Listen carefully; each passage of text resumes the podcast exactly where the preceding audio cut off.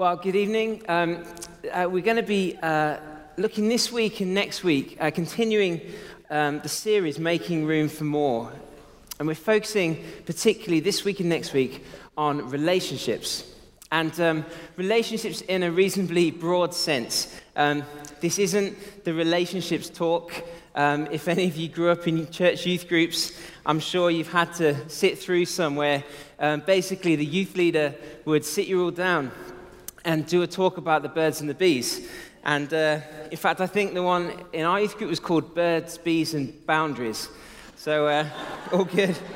Um, and everybody just looked super awkward. It was pretty embarrassing. Most of us would just try and find a patch of carpet to fix our eyes on and just wait it out, you know. Um, but don't worry, if you're starting to feel a little hot under the collar, you can relax. This isn't about that. We're talking about relationships in general family, friends, church, work. A big picture look at relationships, why they're important, and how we can invest in them. And it's actually, I think it's a hugely important thing to think about, to engage with, because whether we realize it or not, we live in a culture that is one of the most re- relationally detached. One of the hallmarks of modern Western society is individualism. In fact, we live in one of the most individualistic cultures the, wor- the world has ever seen. Many cultures around the world and throughout history have had, for example, um, a, strong, a strong tribal identity where the primary identity is corporate. You know, I'm part of this tribe, I'm part of this group, part of this community. Others have had a strong ancestral identity. You know, I'm part of this line of people connected strongly to those who came before me and to those who will come after me. And still others have had a strongly patriarchal identity where family and extended family is the center. Life and work and everything revolves around the family. And in these cultures, the primary language hasn't been me or I, but instead it's been us and we. People live and work and think and breathe with a strong sense of togetherness and interdependence. But one of the hallmarks of, of the West where we live has been the focus on the individual rather than the communal. You know, it's my dreams, my life, my focus, my goals, my good has been the main language. And so often we move away from our families in order to pursue our careers. Individual progress is key, independence is celebrated, along with uniqueness and individuality and reaching my potential. And you know, there's some amazing things about that. It's not that all that stuff is bad. But more than ever before, we live in a culture where there's huge potential for relational distance and for loneliness. And interestingly, what we see statistically is that it's a real problem. In, um, in 2010, the Mental Health Foundation conducted some research into loneliness, and um, of those they asked, 45% said that they experienced feelings of loneliness with some regularity. In 2013, in a survey of GPs looking at the impact of loneliness on health, um, 75% of doctors said that they see up to five patients a day whose main reason for visiting the doctors was loneliness.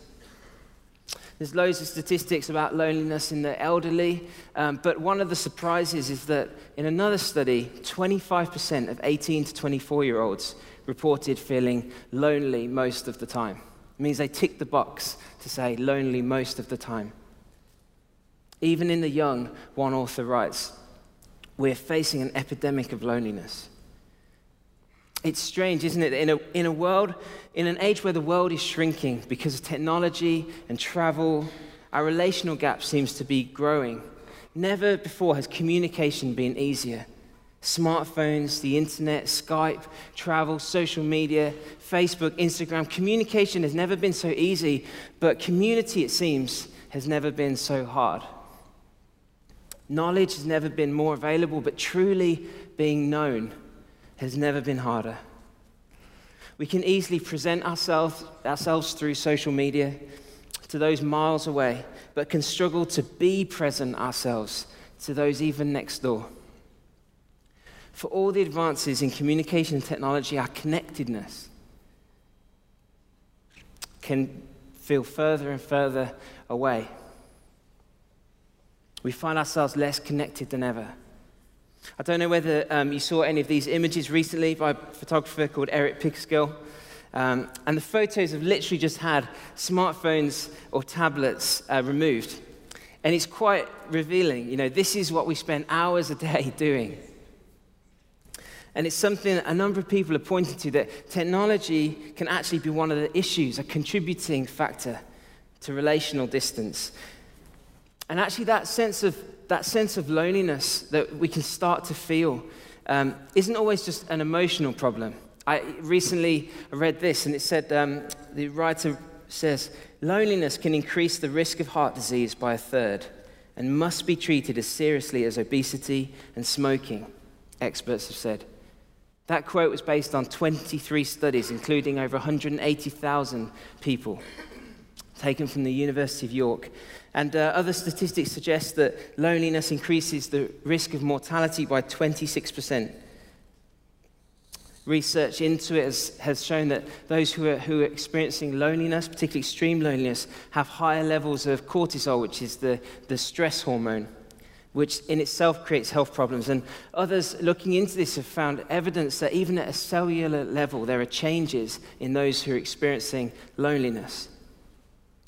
And the thing is, it all points to this whether sociologically, psychologically, emotionally, or physically. As one psychologist writes, human beings have a fundamental need for inclusion in group life and for close relationships. A fundamental need for inclusion in group life and close relationships. Relationships are crucial for humans to thrive, for you and me to thrive.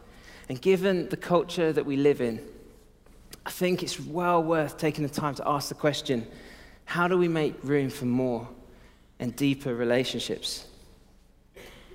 What we're hearing from scientists and psychologists, sociologists, is so, actually something that the Bible talks a lot about. From the beginning, it argues that relationships are fundamentally important, but it also goes a step further, and it gives us a reason why and advice on how we might build stronger relationships. So I just want to spend a little bit of time just looking at those three aspects. The first one, the Bible tells us that relationships are important. You know, along with all those other disciplines, the Bible affirms relationships in a big way. If you just um, turn, if you've got your Bibles, very quickly to the very beginning, first page, Genesis chapter 1. And uh, as you do that, you'll see, a, you'll find the well known creation passage, and uh, it has this re- repeated refrain over and over. So God says things like, Let there be light, or let there be seas, or let there be animals and fish in the seas. And after every single thing, there's this refrain, and God saw that it was good. And he saw that it was good over and over, and he saw that it was good, and he saw that it was good. In fact, at this stage, everything was good no sin, no pain, no sadness, no sorrow. But do you know what the only, the, the only not good thing is in this paradise, in this whole passage? The only not good thing. If you look in chapter 2, verse 28, sorry, chapter 2, verse 18, it says this Then the Lord God said, It is not good that man should be alone. I will make a helper fit for him. The only not good thing in Genesis chapters 1 to 3 is the lack of relationship. The only thing that breaks the rhythm of this passage is a, is a lack of relationship. God looks at Adam, who's made in his own image, and he says this. He looks at him and he says, It is not good for him to be alone. I think um, sometimes I think my wife Lizzie um, when she looks at me, particularly if I've had the kids on my own. Um, I'm pretty sure those words or similar words pass through her mind that it's not good for him to be alone. Um, and she's probably right. I remember once taking my little boy Reuben to Nero's um, just to give Lizzie a little break. And um, so I took him to Nero's, and I was under instruction, you know, not to give him any chocolate or cake or anything like that. It was basically controlled sugar intake. Um, so I was under these instructions, and we ordered some drinks, and, uh, and it was all going fine. And the lady said, Oh, would you like some marshmallows? And, the, and I remember saying, um, I was like, what even is mallow? Like, I, does anyone know what mallow is? And so uh, I was like, yeah, that sounds good. Let's, yeah, great. Let's go for some mallows. Um, so we had a great time. Reuben had a great time. Um, got him home, and literally he was bouncing off the ceiling. In fact, he was doing that thing, if you've ever seen kids do it, but he was literally running round the, the, the um, sides of all the rooms in our house as if it was like some sort of running, racing circuit, uh, just round and round and round. And um, Lizzie looks at me and she's like, What have you given him? And I was like, Nothing. I, didn't have any chocolate, didn't have any cake, didn't really have anything. I mean, he had drink and then he had some marshmallows. And um, I could see her looking at me and I was like, What even is mallow? Um, turns out mallow is like is basically sugar, like pretty much just sugar. Um, I think it would have been better had I given him chocolate. Um, but it's moments like that when I think I can almost see it ticking in her head that she's looking at me thinking, it is not good for you to be on your own. And, and I start to even think it about myself. You know, I'm like, maybe it's not. Um, but at the very beginning, the Bible recognizes and emphasizes the importance of relationship. The only not good thing in, in this, the start of Genesis is the lack of relationship. And then as we move on from that, literally, the very next verse says, um, God gives his first command to the man and woman in, in verse 28. He says this He creates them, blesses them, and instructs them Be fruitful and multiply, fill the earth and subdue it, be fruitful and multiply. Don't worry, um, it's not a sneaky way to get birds, bees, and boundaries in there. Um, but God says, Be fruitful and multiply. His plan wasn't for isolated humans, it was for society. Even at, these early, even at these earliest moments in the Bible, what is inescapably clear is that God's plan and purpose, his design was for relationships. So the picture at the beginning of the Bible is of relationships being important. And actually, the picture at the very end of the Bible is the same. In the book of Revelation, the very last book of the Bible, we get this picture of heaven this moment when God will restore all things, where there'll be no more tears, no more sadness, no more sorrow. And it's a picture of how things should be. And the picture isn't of isolation or loneliness, it's full of people 10,000 upon 10,000 worshiping God. It's a picture of community. Over and over, the Bible shouts relationships are important. Relationships are important. But even more than that, it offers a reason why. Why do we have this, as the psychologists put it, why do we have this fundamental need for relationship? Why is it there? Where does it come from? Why does our emotional and physical well being decline when we lack good relationship? Well, again, Genesis 1, verse 27, it says this So God created man in his own image. In the image of God, he created him, male and female he created them. And it's this huge claim that we weren't just created randomly, accidentally, but specifically in the image and likeness of God. And um, the reason why that's of interest regarding our own need for relationship is because of the way the Bible describes the God in whose image we've been made. It differs from every other view of God in the world. The posh word is uh, Trinity that God is that God is one, but also three. If you were here at the baptism service a few weeks ago, you might have noticed as John and Debbie dunked people under the water, they would say, We baptize you in the name of the Father, the Son, and the Holy Spirit. The God of the Bible from eternity past is one, but also three. One God, but three persons. And it's not the, the place really to go into how we understand that. I'm not even sure we can understand it. It's, it has its mystery.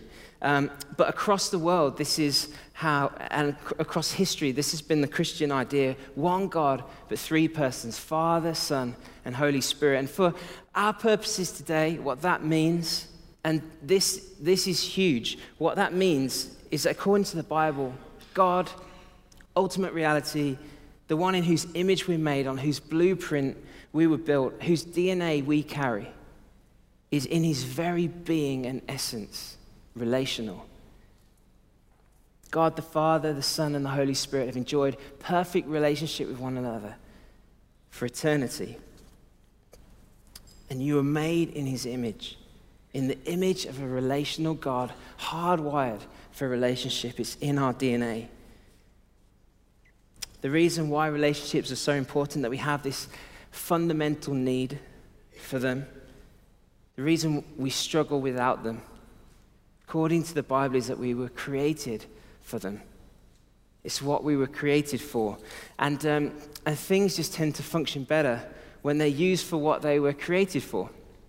Um, my wife and I were currently renovating a house, um, a new house. It's our second shot at it.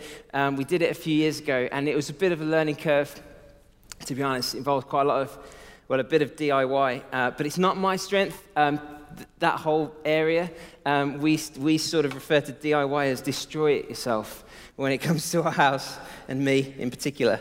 Um, but I remember we had this banister and it needed stripping, uh, and it felt like it was covered by about, with about a million layers of gloss paint.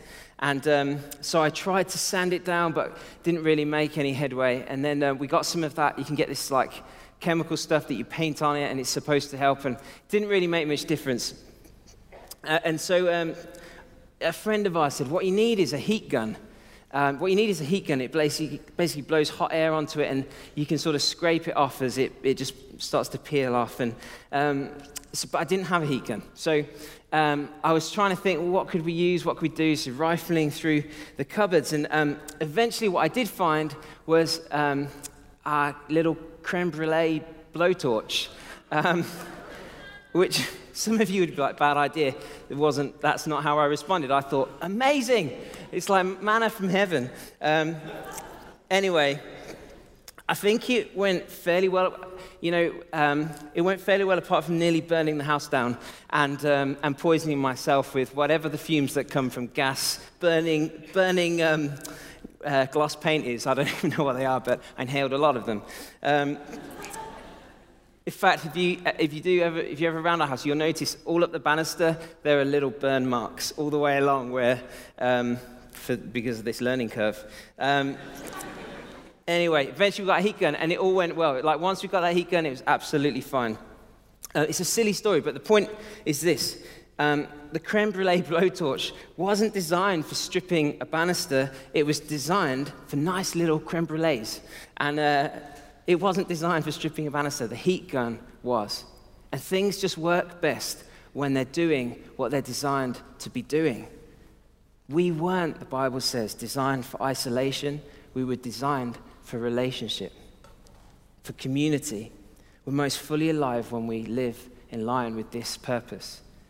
So, when we read the psychologists saying human beings have a fundamental need for inclusion in group life and close relationships, or doctors and studies pointing to the very real health implications of loneliness, or when you personally feel the loss of relationship and the pang of loneliness in your own life, the Bible would just say, Yes, exactly. It's not weird. It's not weird to feel those things.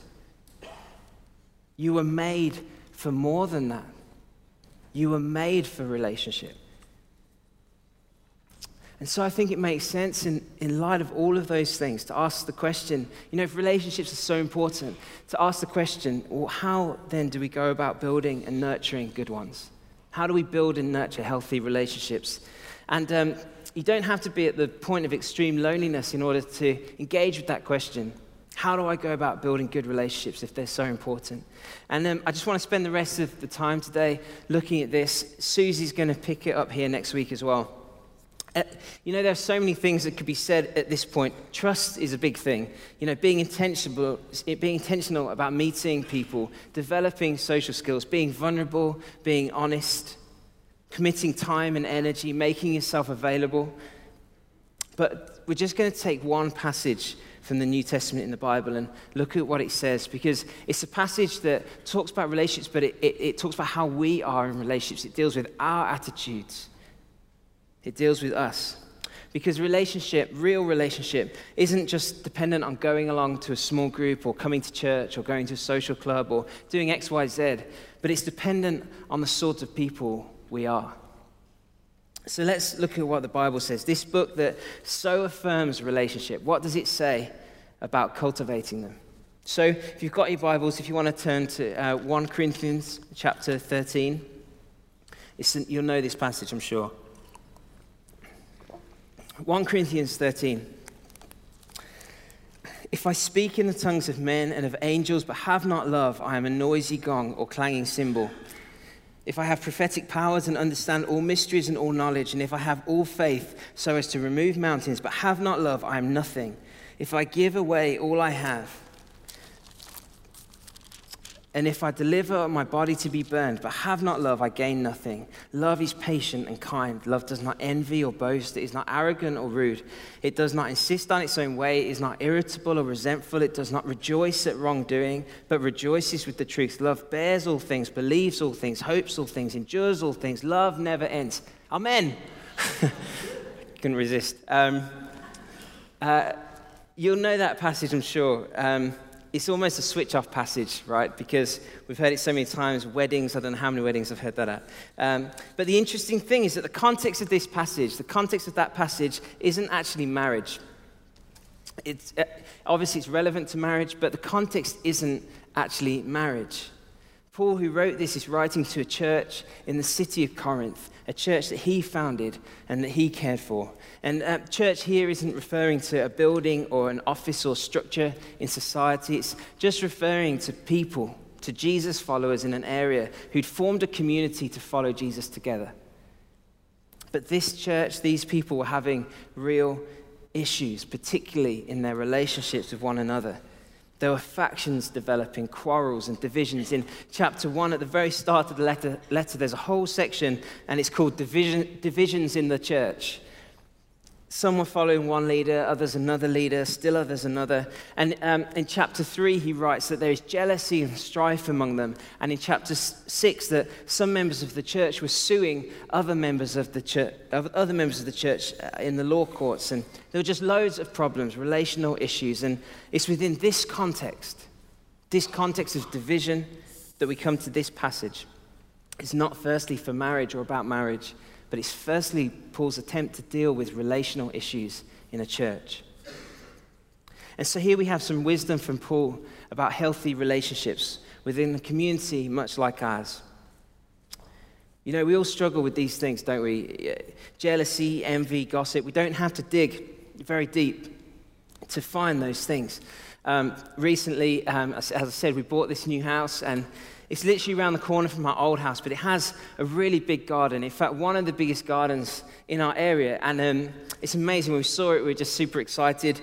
Um, it's way bigger than our old garden. And for, the, for our boys, you know, it's going to be great running around and kicking footballs and things. Um, but it wasn't long after we had our offer accepted that I looked over the neighbor's fence. And in comparison, their garden is like a park. It is unbelievable. In fact, it, I think it is the biggest garden in the area. And, um, you know, it's the biggest plot. It gets more sun than ours. And my first thought was, and I remember saying to Lisa, I was like, well, can we, is it too late just to try and buy that one? like, we could just make an offer and see. Um, and then I had serious thoughts about, well, maybe I can, um, maybe we can just make an offer for some of their land you know. Um, and I even um, raised this in a sort of semi jokey, semi serious, semi jokey way uh, with the neighbor, saying, you know, maybe we could buy some of the continent that you have in your back garden, um, you know, sort of slightly just joking, just joking, but seriously, but joking. Um, but seriously, though.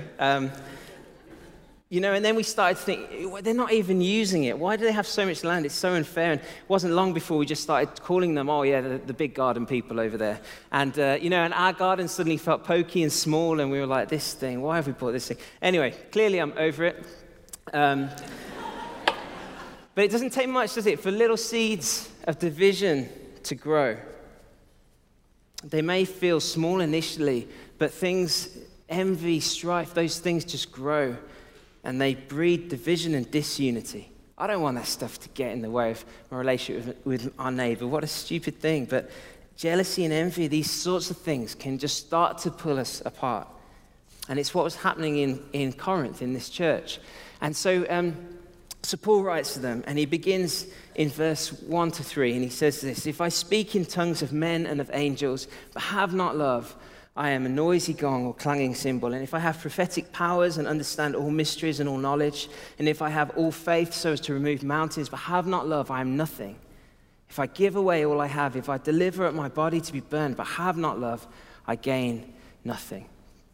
We'll look at the, ne- the rest of the passage in more detail next week, but he starts to get quite practical further on. But his big thought is here in this section, and if we miss this, we miss the point, we miss the key.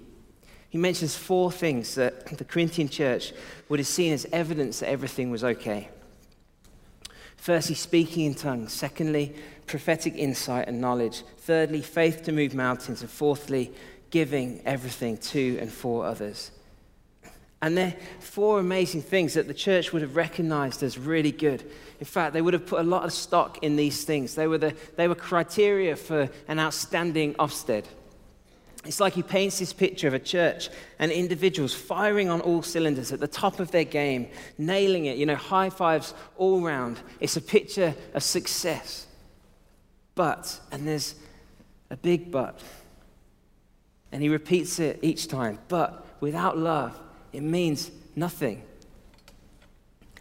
Love is the key point in this passage. How well you love each other, he says, is the best and only real measure of how you are doing, more than gifting, more than success or ability.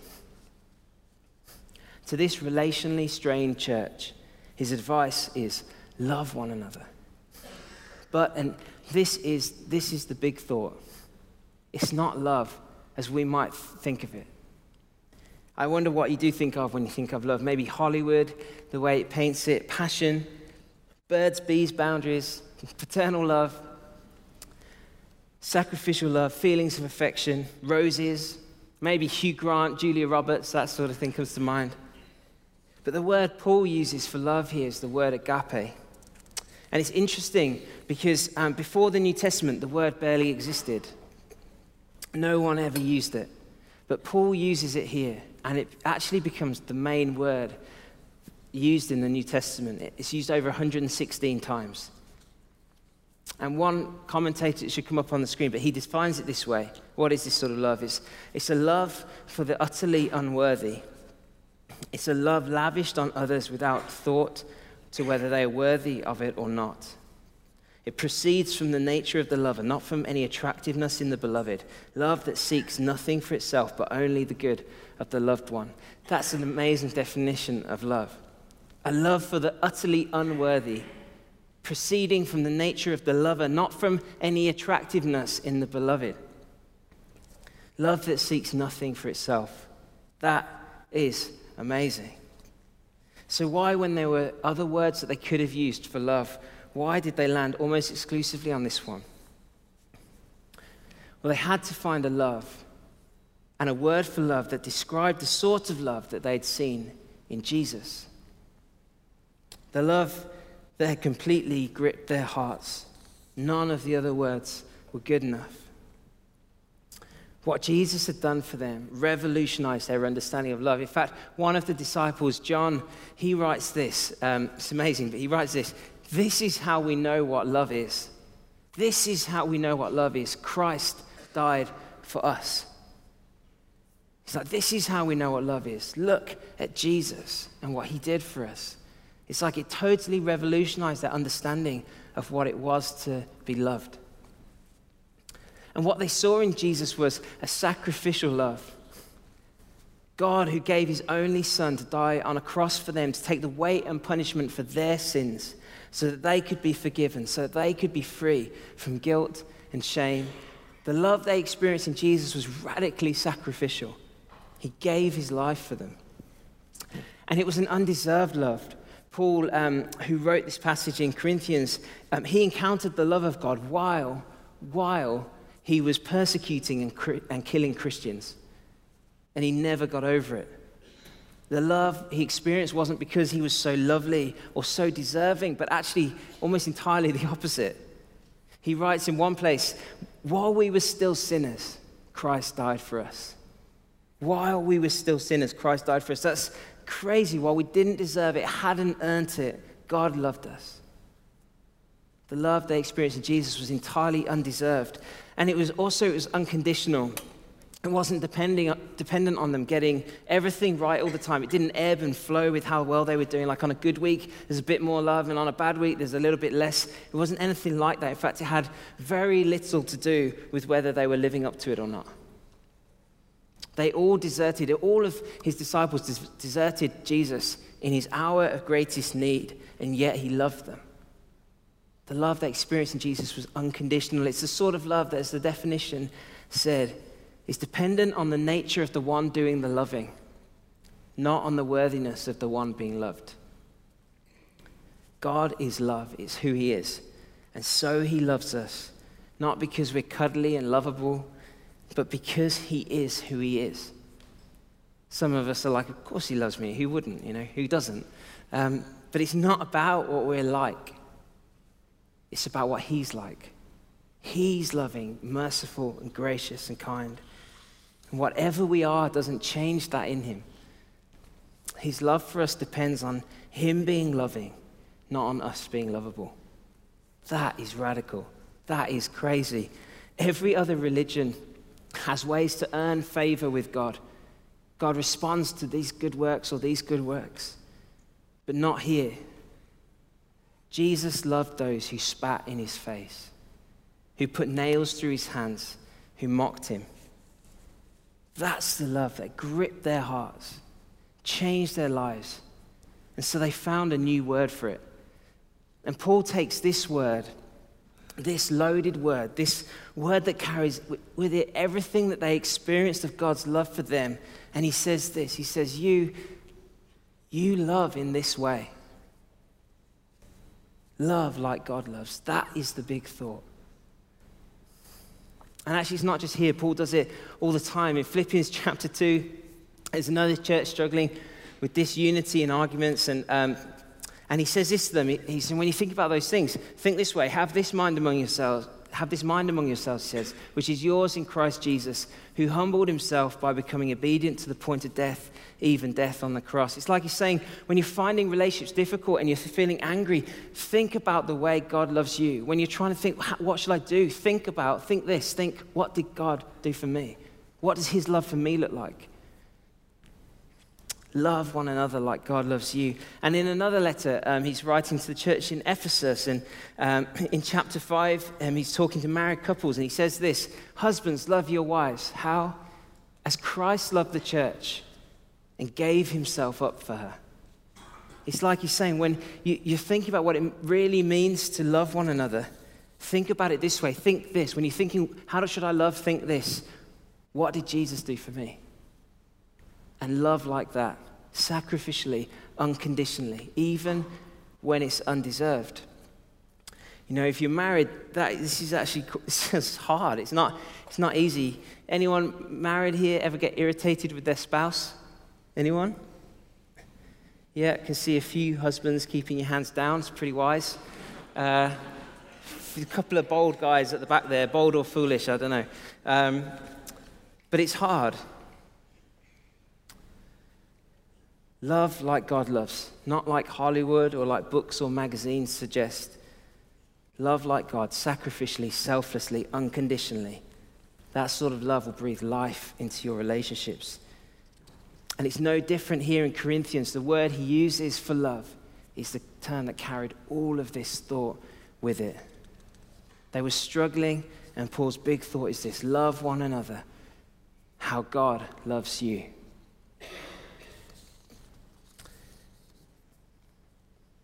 But it's not easy.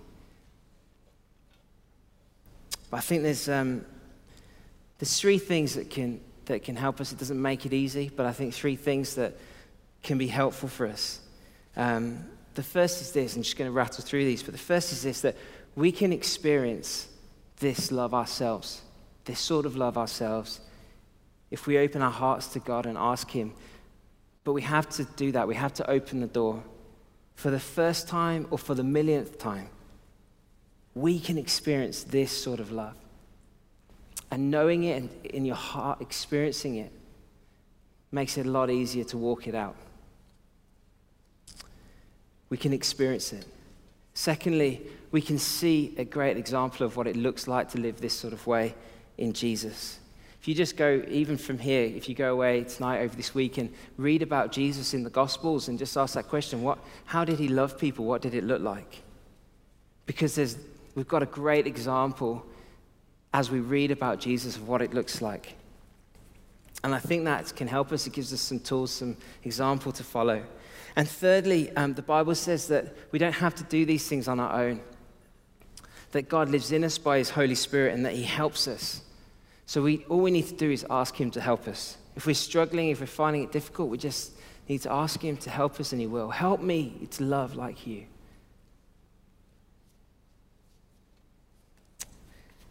If we want to make room for more deep and real relationships, then Paul's advice and big thought is that love, learn to love one another. Learn to love like God loves, sacrificially, selflessly. Susie's going to look a little bit more next week about how that plays out practically. There's some useful things in the passage here, but if we can learn to love in this way, we will increasingly become the sort of community in which the lonely and the broken can come and find a home. The type of community in which people can be really known. The type of community that stays in relationships even though they get hard. The sort of community that reaches out to the unlovely. The sort of community that deep down we long for and were made for. The sort of community where relationships go deep.